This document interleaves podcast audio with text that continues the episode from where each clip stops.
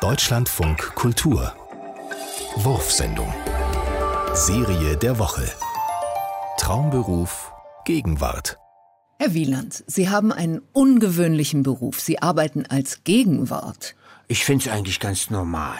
Wie muss man sich das vorstellen? Wie jeden anderen Beruf eigentlich auch. Ach so? Naja, man trifft ein und muss ran. Aber gut, an anderen Tagen ist wieder gar nichts los. Schwer vorhersehbar? Ja, ich weiß nie, was mich erwartet oder wohin das führt. Und das Gewesene, das bringt mir auch nichts. Und das finden Sie normal? Naja, ich mach meinen Job und das Tappen im Dunkeln gehört eben dazu. Sie arbeiten also jenseits aller Strukturen. Komplett. Ansonsten wäre die Arbeit eines Gegenwarts ja kontraproduktiv. Zufälle lassen sich nicht planen.